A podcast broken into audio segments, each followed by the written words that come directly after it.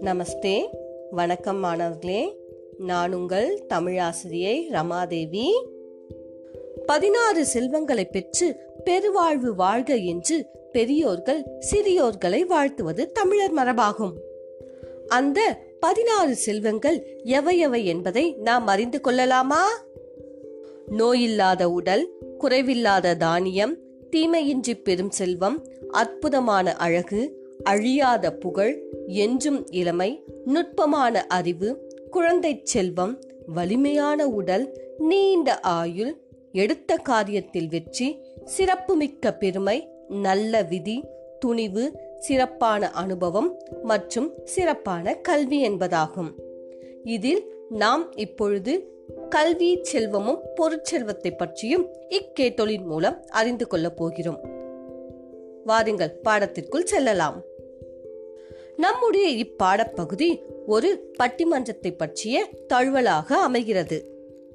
மலர்விழியும் தமிழரசியும் தோழிகள் இருவரும் பள்ளிக்கூடத்தை விட்டு வெளியில் வந்ததும் தொலைக்காட்சி நிகழ்ச்சிகள் பற்றி பேசிக்கொண்டே வருகிறார்கள். அப்பொழுது மலர்விழி தன் தோழியிடம் தொலைக்காட்சியில் நேற்று கல்வி செல்வமும் பொருட்செல்வமும் என்ற தலைப்பில் நடந்த பட்டிமன்றத்தை நான் பார்த்து கொண்டிருந்தேன். அப்பொழுது மின்சாரம் போய்விட்டது. அதனால் நடுவரின் தீர்ப்பை என்னால் அறிந்து கொள்ள முடியவில்லை என்று வருத்தமாக இருக்கிறாள். அதை கேட்ட தமிழரசி வருத்தப்படாதே மலர்விழி இந்த பட்டிமன்றம் பார்த்தவர்களிடம் முடிவை கேட்டு தெரிந்து கொள்ளலாம். சரிவா தமிழரசி போய்கொண்டே பேசலாம் என்று இருவரும் உரையாடிக்கொண்டே நடந்து செல்கிறார்கள்.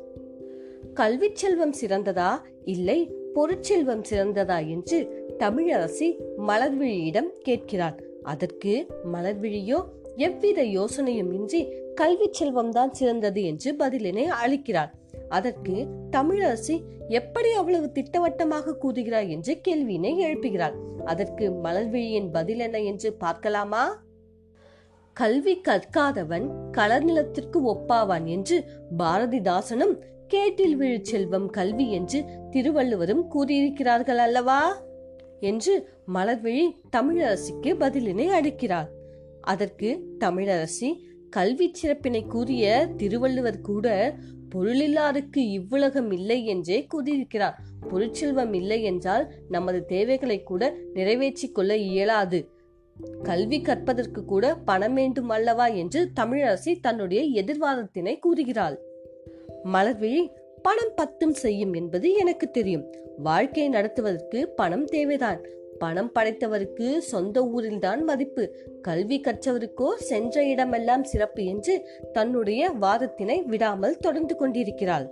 அதற்கு தமிழரசி கல்வி கற்றவர் செல்வம் படைத்தவர்களின் தயவின்தால் வாழ வேண்டியுள்ளது என்றும் மலர்விழி பொருட்செல்வம் நிலையில்லாதது கல்வி செல்வமே இப்போதைக்கும் பிற்காலத்திற்கும் பயன் தருவது என்றும் அழியாதது என்றும் பொருட்செல்வம் கொடுக்க கொடுக்க குறைந்து கொண்டே வரக்கூடியது. அதனை திருடர்களால் கவர்ந்து செல்ல முடியும் என்றும் மலர்விழி தன்னுடைய பதிலினை அளிக்கிறார். தமிழரசி பணமில்லாதவன் பிணம் என்றும் பணம் என்றால் கூட பிணம் கூட வாயை திறக்கும் என்ற பழமொழியை நாம் கேட்டுள்ளோம் அல்லவா? இன்றைய கல்வி வளர்ச்சித்தான் எல்லா முன்னேற்றத்திற்கும் காரணமானது என்று அதனால் தான் நாம் எல்லோரும் வசதியாக வாழ முடிகிறது என்று மலர்விழியும் கூறுகிறாள். புதுமைகளை கண்டறிய கற்றவர்களுக்கு பணம் தேவைப்பட்டிருக்கும் அல்லவா? ஆம் அதற்காக பணம்தான் உயிர் நாடு என்று கூறுவது தவறு. கல்வி அறிவை வளர்ப்பதற்கு உறுதுணையாக இருப்பது பணம்தான்.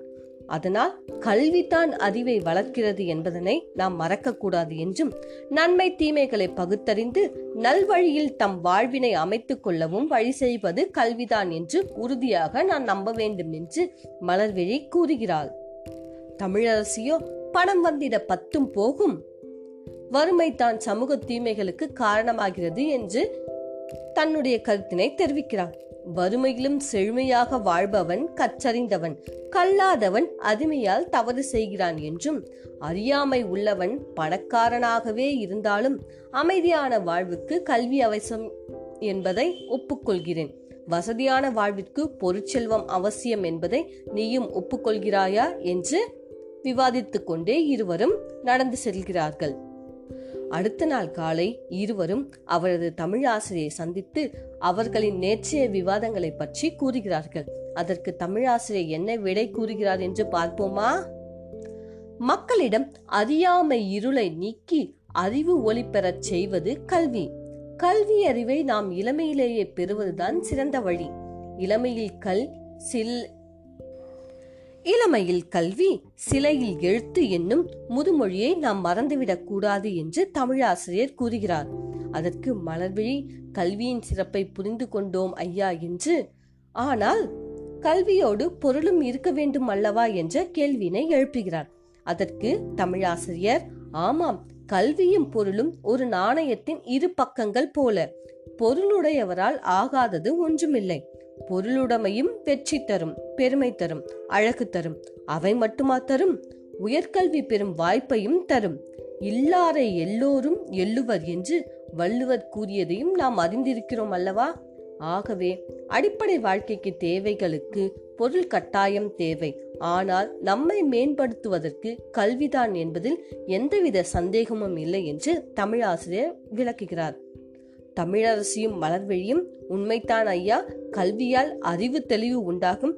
பொருளால் நம் வாழ்வு வளம் பெறும் என்பதை புரிந்து கொண்டு அவர்கள் த ஆசிரியரிடமிருந்து விடைபெறுகிறார்கள் என்ன மாணவர்களே கல்வி செல்வம் தான் சிறந்தது என்பதனை அறிந்து கொண்டீர்கள் அல்லவா? மீண்டும் அடுத்த பகுதியில் சந்திப்போம். நன்றி.